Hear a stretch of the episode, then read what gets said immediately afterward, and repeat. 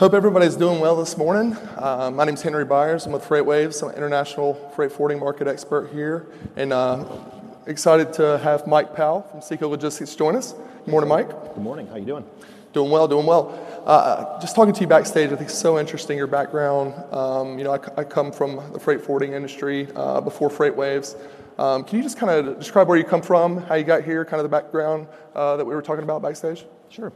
Yeah, I've been uh, in the forwarding space in one way, shape, or form uh, for about 20 years now. Um, started out with uh, a company called Fritz Companies, uh, for those uh, that remember that. Before it was UPS Supply Chain Solutions.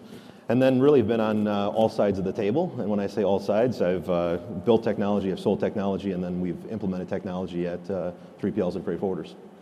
Awesome. and, and I think I wanted to specifically just kind of start out. Um, you know, the, the, last year's been been um, you know an interesting one from a freight forwarding perspective with the trade war. Uh, I think um, you guys having a big presence worldwide. Um, uh, I think you have an interesting perspective to provide, kind of like around U.S. Um, importers. Um, I think you know the tendency is to think about the trends. You know, U.S. importers can just pick up, move out of China uh, at the drop of a you know hat, but it's you know really not necessarily the case.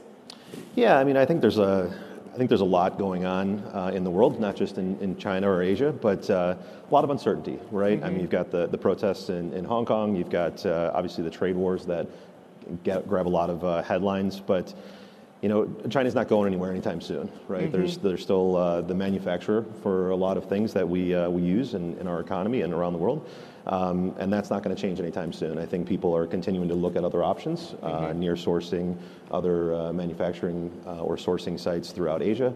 But uh, yeah, I mean, it's you know often gets sensationalized in the media, mm-hmm. um, but uh, but China's definitely not going anywhere. And I think from a, a CTO perspective, you know, it's so important in, during uncertain times like we have. Uh, you know, with the trade war going back and forth, and your ability to adapt to that type of thing, you know, having your technology nailed down is super important. Um, and I think from like an infrastructure standpoint, from like a data integrity standpoint, um, you have all these people keying in data. Um, you know, can you kind of give some perspective around your role as a CTO um, and, and, you know just why that's so important to your customers and the overall customer experience? Yeah, I mean, at the end of the day, um, as a as a 3PL or, or freight forwarder in this industry, um, you, you, know, you're selling a service, right? You're, you're moving the boxes, you're moving the freight, um, but you're also moving and selling the information and the data. Mm-hmm. And uh, if you're not getting that right, then you're not you're not successful in this industry. So for us, um, it really starts foundationally with the data and understanding what we want to do with that and what our clients are expecting from us. Mm-hmm. So um, you know, you mentioned China. I'll be over there next week, meeting with with clients and, and understanding you know how things are going with our operations, but. Um, you know, data is, is fundamental for us. So, um, you know, there's a lot of people talking about data as the new oil, and right. it's, uh, it's, you know, higher price commodity than actual crude oil these days. So, mm-hmm. um, you know, for us, it's how do we get that data um, from our partners, from our carriers, and really build that ecosystem um, to take the data, turn it into actionable insights for our clients and, mm-hmm. and for us internally. Absolutely. So, and with your product, MySEKO, um, you know, you hear a lot, of, a lot of talk about digital freight forwarders, um, you know, coming in, really changing the industry. And I think, you know, the, the way you guys have done it is really interesting. Um, you know, you, you, have some background being with, with CargoWise, a WiseTech global company, um, which I think is a really strong back end in terms of like operational um, you know, efficiency and, and, and really just, just the way it's set up with the task, workflow, et cetera. And, and you've, you know, you've basically written, uh, you know, can you kind of describe MySEKO when it originated? I mean, it's like 15 years old, correct? Yeah, I mean, we started uh, with MySEKO, I think the first iteration was around 2003, 2004. Um, and you know, this concept of a digital forwarder is, is interesting. Um, you know, you ask 10 people today to define what a digital forwarder is, and you're going to get 10 different answers. Um, so, you know, I, I joke around with, uh, with our head of marketing and say, you know, we were a digital forwarder before that was even a term. Mm-hmm. Um, so, yeah, we, we've developed that. Uh, uh, interface, that client single pane of glass, uh, we call MySEKO. Um, it allows our clients to leverage any of our service offerings uh, through that single sign-on. Mm-hmm. And uh, you know, you mentioned CargoWise and, and, other platforms that we have in the back end. Those are really the engines that allow us to optimize and, and become efficient within our own internal operations. Mm-hmm. But the visibility layer and that experience uh, with our clients, we control and uh, and develop internally. And you know, that's really the name of the game for us is mm-hmm. you know making it very easy for our clients to interact with us. Right. You know, why do people order things from Amazon? Because it's mm-hmm. easy, right? right? Why do you, uh, you know, why do you use Uber instead of getting a traditional taxi these days? Because it's easy. So why do you do business with SEKO? Because it's easy, and that's what we want to continue going down that road, that effortless experience for our clients. I love that perspective, and I think from a customer standpoint, uh, they're you know arguably demanding more now than ever um, with the you know the advent of e-commerce. Um, you guys have really excelled in, in, in fulfillment, um, you know, really servicing those clients, and you spend a lot of time on the ground. You just talk about you know how, how you're adapting um, you know to customer demands, expectations today. Because I mean, when you talk about digital freight forwarders, um, you know, oftentimes it's more just about the digital experience and making it easy. Absolutely. Um, and, and I think you guys are, are doing well at that. Yeah, I mean, obviously, consumer demand is changing the name of the game, and uh, it's changing buying decisions, it's changing behaviors across the board. Um, we think the, the B2C lines are very blurred with B2B in terms of service offerings and capabilities. And, um, you know, obviously, uh, like many out there, we're seeing a huge uptick in, demand in B2C type services and, and really around e-commerce. Um, so we've uh, we spent a lot of time in the last couple of years focusing on our cross-border e-com product, and um, you know we're seeing a, a huge spike in, in volume and uh, you know traction around that product. Um, for us, you know, going back to that experience, that's paramount. So how do you how do you improve upon that experience, right? Well, if you stay within your own four walls and you start to believe your own BS, then you're going to get nowhere, right? So for us, it's that real feedback loop. So getting out there, meeting with clients, understanding what their challenges are day to day, you know, real life uh, situations, and then also with our employees, because um, they, at the end of the day, uh, are interacting with our clients more so than we are from a technology perspective, day in and day out. So, you know, what are the true pain points? How do we solve those? What are those opportunities? Mm-hmm. Um, so, you know, for us, it falls into two buckets. How do we optimize the internal team, um, make them efficient so they can come in and be more productive in terms of a service aspect as opposed to data entry and running reports? And then uh, from our clients, how do we, um, again, empower them? You know, everyone says become an extension of their team. Um, it's not so much become an extension of the team, but it's how do we power them? How do we uh, enable them to be more successful in selling whatever they're selling to their customers? Mm-hmm. So um, that's for us paramount, and that's how we lead our technology design. Is mm-hmm. how do we solve those problems? It's not just you know the latest buzzword, blockchain or AI. Sure. Um, you obviously have to sprinkle in those new technologies and leverage those where there's real life applicability, mm-hmm. but it's uh, it's not technology for the sake of technology. Yeah, because if you're thinking about you know investing in, in technology um, and freight forwarding, I mean, you, what you what you guys do is so complex. I mean, you're you're dealing across multiple time zones, multiple cultures. Um, you know, I think what's so interesting is, is sometimes, you know, in freight forwarding, oftentimes like the, the email chains, uh, you know, it, it's such an email-based industry. Um, you know, it's necessary, but it, but it's also, you know, quite problematic. Like, how are you guys approaching just the, you know, streamlining communication? Um, from a workflow standpoint because you know, if you're like you're sending a booking to China, um, you know, oftentimes it can be like 24 to 48 hours delay before you really get some good traction and get a, a real problem solved. Oh, definitely. And uh, yeah, email still plagues our industry in a lot of respects. We're still a very manual industry. Mm-hmm. Um, you know, whether it's government agencies, whether it's carriers, um, there's still a lot of manual processes and, and uh, in some cases, uh, physical documents that, uh, that are still being exchanged in some cases.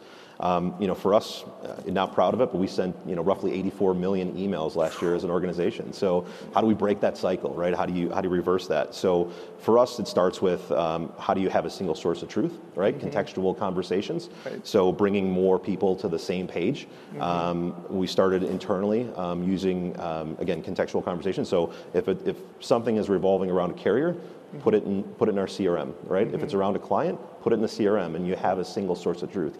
Um, we have the same thing, and we've had it for actually a number of years. Um, we call it issues management. It's part of MySEKO. So if a client mm-hmm. has a particular question or challenge with their shipment, they can raise an issue right within MySEKO, mm-hmm. and it allows them to have, again, an embedded conversation around that particular transaction mm-hmm. with our mm-hmm. operations team, regardless of where they're at in the world. So for us, we think you know driving that type of communication will help reduce email and mm-hmm honestly improve efficiency. Um, you know, one of the things that plagues us uh, as an industry is you know velocity, right? So quotes. Someone wants to come in and get a quote on a particular shipment. Mm-hmm. How quickly can you turn that around with accurate information? So those are the things that we continue to monitor and look at uh, to drive efficiency. Yeah, I imagine, you know, are, are you currently, you know, spending a lot of time, are, do you have a data science team that's specifically dedicated to, you know, the data science side of that, like researching the lane history, getting the rates, trying to, to get predictive around uh, rate movements um, based on just on the past experience and the trends? Um, you know, is there, or do you currently just uh, you know have kind of guys that play a hybrid role or, or, a team that plays a hybrid role of sorts? You know, I would say that uh, we're in our infancy in that. Um, in the last 12 months, we've hired our first uh, two data scientists, wow. um, and you know that's again, it's just getting started. Um, we also um, go back to that ecosystem, right? Leverage a really good partner mm-hmm. Um, that is really our, our BI, our business intelligence mm-hmm. Um, visualization layer, and they have data science uh, scientists on staff and embed AI in that platform. Mm-hmm. So we've partnered with them to really, um, you know, try to leapfrog where our current position was at. Mm-hmm. Um, you guys know on the data scientist side, it's tough sure. to find them, it's tough sure. to retain them. Um, so and they come at a premium. So mm-hmm. how do mm-hmm. you make the most of the resources you have at your disposal um, as you go down this journey? Because it's not an overnight experience. You have to, um, you know, again, start with the foundational data. That's one thing that we realized realized real quick was um, if the data is not clean, then doesn't matter. You know, you have the brightest people in the room, can't sure. do a whole lot with that data. So sure. how do you clean and harmonize that data? Mm-hmm. And then uh, leverage, you know, the intelligence of these data scientists and technology to really then bring insights to light. No, I, think I think to your credit, um, you know, hiring data scientists for the sake of hiring, you know, data scientists, it really does you no good. You really have to make sure, like you're saying, the data's clean. Because uh, I, in working with that team more and more, getting down to like writing SQL queries, things like that, things I thought I never would do. No. The respect for what you guys do is insane. Uh, but but you know, I constantly hear from them like you have to be very exact about your terminology. You have to be. Um, so so I think it's uh, I think your approach is a good one because um, you know kind of using that to, to leverage as you you know get everything else uh, you know really super efficient and really nailed down operationally. Um, yeah, it's funny. I mean, we you know we operate in uh, you know 40 plus countries uh, around the world, and ask what a customer is. Ask what a client is, right? And right. who is the client on a particular transaction? Mm-hmm. And it depends on what lens you're looking at it. So, um, you know, starting with that again, basic foundational level, mm-hmm. and then moving upwards is is really uh, you know the start of success, hopefully for us.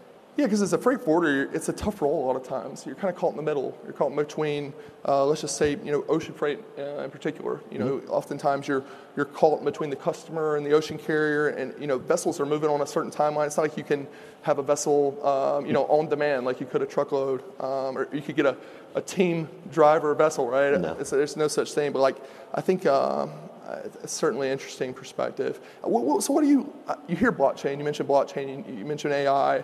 I think, again, buzzwords you yep. hear thrown around a lot. Um, but I think you also see the value um, and kind of where those things are headed. So, what, what from a freight forwarder uh, perspective, and you as a CTO, like what's on your like five year plan um, in, in, terms of technology and where, where you kind of see this industry headed initially? Five, five year plan, huh? Um, we're trying to look at a five week or five month. Well, plan. maybe the ten year plan.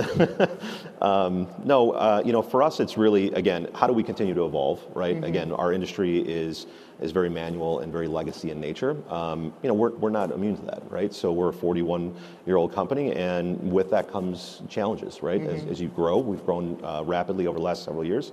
Um, you've got a lot of internal baggage, if you will, technical debt. Mm-hmm. So that's part of our part of our roadmap is how do we become more agile as we grow mm-hmm. um, and scale up. Um, you know, for us, again, I'll go back to what I said earlier in that we're constantly evolving and we're constantly looking at new technology. Um, but for us, it's not um, starting with a blank sheet of paper. We have a lot of great things in place that our clients leverage every day to operate their business. Mm-hmm. So, how do you, in parallel, continue to keep the lights on, so to speak, and then continue to innovate? And uh, you know, for us going forward, um, it's two distinct teams that work in harmony together. Mm-hmm. Um, so you have to have different skills. You have to have different mindset. Mm-hmm. Um, you know, you have to want people that are creative and think outside the box, so to speak, right? Mm-hmm. Um, and then you have you know your traditional technologists that you know are a little more safe potentially um, and pragmatic and want to um, continue to maintain and, and, enhance what you have. So mm-hmm. we've kind of got a little bit of both going on right now. Um, for us, you know, if you looked at all those uh, blockchain buzzwords out there, mm-hmm. um, you know, at the center of what we're trying to do, um, you know, if I had to pick a, a top one, would be mm-hmm. AI, um, sure. because AI can be sprinkled in uh, in a number of different ways, both internally and externally. Mm-hmm. Um, getting to that predictive nature uh, around uh, with our clients in terms of tracking, in terms of visibility, uh, is really something we'll get to uh, in 2020, and Mm-hmm. we're starting to experiment with that right now. So um, you know, layering things. You guys are doing it with sonar, weather, layering things with like weather and uh, Mm-hmm. you know different capacity in different lanes. Um, how are um, the seasonality of, of our clients' business as well as uh, others out in the industry changing pricing, and what does that do for, for our commercial teams? Right. So those things are all being uh, evaluated and, and played around with as we go forward. Yeah, it's so interesting. I think um, you know when, when you're looking at AI, it, it kind of exists in your own ecosystem. Uh, You know, block, whereas blockchain, it's not that uh, you know, it's not that we're saying. I think, and you would agree that it's that it's uh, you know a worthless endeavor. Like I, I think there's true value in blockchain, and I think it, it has a real future. Um, you know, obviously with the, the blockchain and transport alliance, um, you know, you're you're part of correct? Yeah, I was one of the I was on one of the first uh, standardization committees yep. when uh, when BiTA was rolled out, and um, you know, you guys doing some great work around that. Mm-hmm. Um, you know, I think we've got more of a wait and see approach, if I had to describe it. Um, you know, we're not the largest forwarder out there, um, and I think. For us, it's going to take some heavyweights to get in the ring Mm-hmm. and really drive some uh, true adoption. Uh, you know, obviously companies like Maersk and, and IBM Mm-hmm. doing some interesting things. Once we see some traction around that, um, we will definitely take advantage of where it makes sense for us. Right. Um, you know, quite honestly, we're not hearing the need from our clients at all. Mm-hmm. Right. So we'll probably have to educate and uh, create some of that demand and create some of that uh, awareness out there in the marketplace as soon as we have some applicability to new technologies like that. Um, But uh, yeah, we're definitely intrigued about what's going on. Um, you know, I, I made a comment last week. I was down in uh, in Texas, and I said, hopefully, blockchain is not you know RFID of the '90s, right? And, Right, and we right, had right. this um, you know Walmart driving RFID adoption, and it was going to revolutionize our industry, right? Mm-hmm. Um, I made the mistake of thinking it was kind of on the decline, and unbeknownst to me, over the weekend, our CEO sent me an article. RFID passive tags are on the rise right now, Yeah, and uh, expected to hit, I think, 18.5 million passive tags in 2020.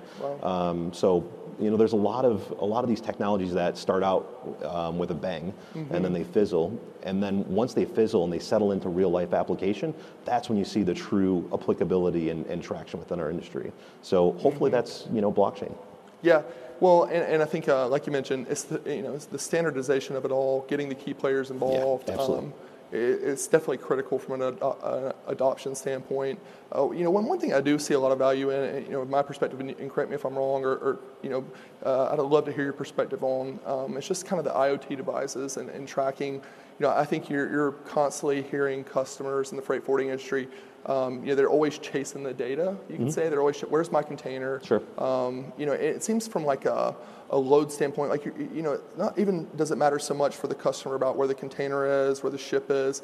It matters where their load is. Yeah, absolutely. Um, so it's kind of interesting. Like, where do you see that headed? Um, do you see uh, one part of the freight forwarding industry being more successful than the other? You know, I think we have MSC, and they're, really getting you know container tracking started. Um, you're seeing a few startups here and there, but what are your perspectives just on the tracking side of things?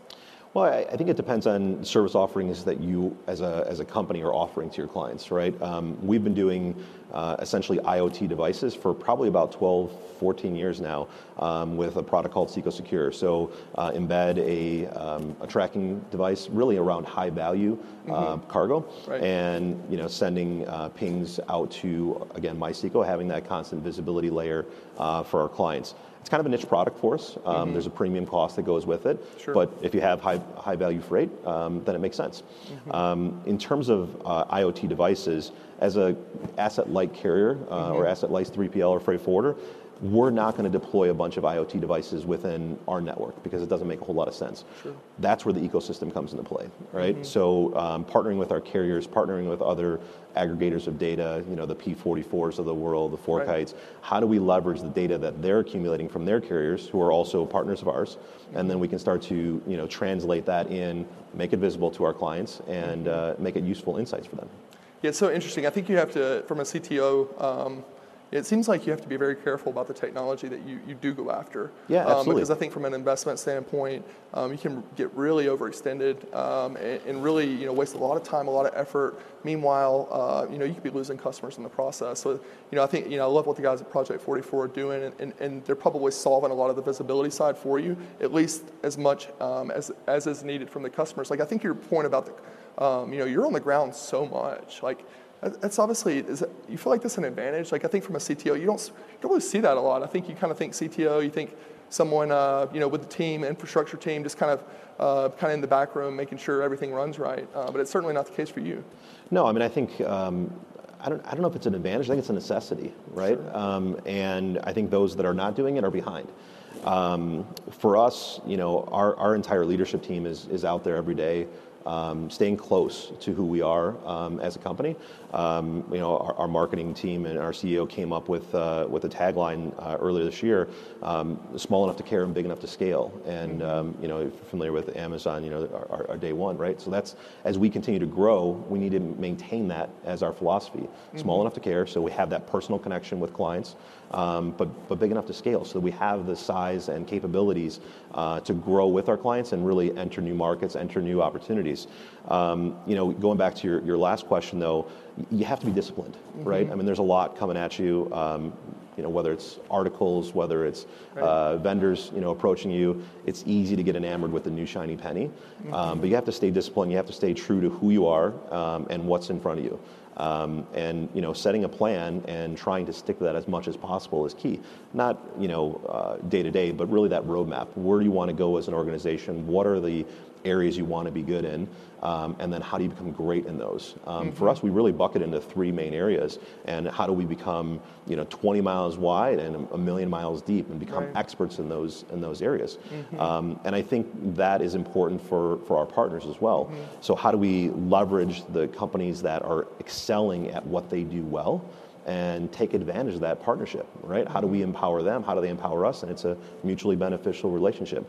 We're not going to be all things to everybody, um, and we're not going to develop all the technology ourselves. So mm-hmm. um, that ecosystem, coming back to that, is key. That's a great point because I think in the freight forwarding industry, I think it's real easy to chase. Um, you know, being a mile wide and inch deep, because um, yeah. you know there, you can get into a position where there's not a lot, of, a lot of margin, uh, you know, and, and, you're just kind of chasing ocean rates. You're, you're, beating somebody by 50 bucks on a container. You're making 50 bucks a container. Um, it's just kind of a, it's kind of a, a zero sum game at that point. I, I, feel like, um, and kind of bring it full circle. Um, you know, you're building a, a, forwarder here in the middle of the country. Um, you know, do you feel like is it, is it a disadvantage? I think some people think that you know to build a freight forwarder adequately, you have to be uh, right, right on the, uh, the, ocean. You have to be beside the port. You have to be, you know, you're obviously beside one of the largest airports. You guys started as a, you know, an air freight forwarder. Um, do you feel like that's a disadvantage at all? These things? Not at all. Not at all. Um, yeah, and we're proud of our Midwestern roots. Um, you know, our, our, CEO spent 20 years in China. Um, a handful of our leadership team, I think half our leadership team speaks multiple languages. Um, you know, have operated, not just visited um, foreign countries, but actually operated on the ground, whether it be in Singapore and Australia and Mexico. you know, we're we're global in nature, and in order to uh, really scale, in our opinion, you have to have that perspective. Um, but coming back to the foundation, you know, we're proud of where we're at. Uh, there's a lot of great things going on here, not just from a logistics uh, perspective, but from a tech perspective as well. Mm-hmm. I think there's a session later on uh, today, or maybe it's tomorrow, around what's the best logistics city, um, whether it's Chicago or Chattanooga. Sure. I'm a little biased, obviously. Yeah, yeah. Um, but you know, um, again, I don't think you need to be in the port of Los Angeles or um, you know on a coastal city uh, to scale and to be successful in this industry man, uh, you know, if I'm the CEO of a freight forwarder, you're hired. No, I'm kidding. I think, uh, no, I love your insights. Um, I think they're deep. And, and I think, you know, it'd be wrong for me to not, you know, ask you, you know, your advice. I mean, there may, may be people out there that are trying to, to currently, they're in that middle stage, you know, which is incredibly tough, right? That, that period of like 10 million to 50 million mm-hmm. is, is hard, uh, incredibly hard to scale if you're not, if you don't have the right approach. Again, if you're a mile wide and inch deep, um, it can be it can be quite miserable, um, honestly. So, do you have any advice for anybody out there trying to scale, trying to figure out the freight forwarding industry? Because uh, not a lot of things seem to make sense sometimes. Um, so, do you have any kind of imparting words? Uh, you know, just some advice out there to kind of you know help people really what to focus on.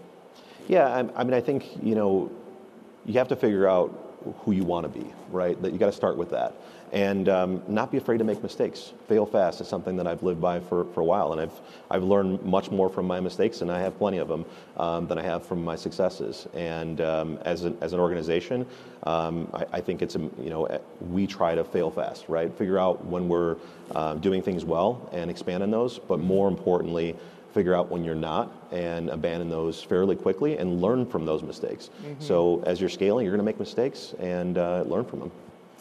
So interesting, yeah. I mean, you, you, I, th- I, feel like you're totally right. Like again, if you keep doing something over and over and over, and you're expecting different results, I mean, uh, you know, some call that you know insanity, yeah, absolutely. right? It's, it's uh, absolutely. No, I, I, appreciate it, Mike. Um, thanks everyone for coming, listening to Mike and I. Um, you know, I'd love to come visit you guys. I think what you're doing. Um, super experience. I think that deep experience really enables you to bring something special to SEKO. Um, I've certainly enjoyed talking to you. And, Likewise. Uh, Thanks for having me. Interested to see see where you guys go in the future. Great. Thanks, everyone.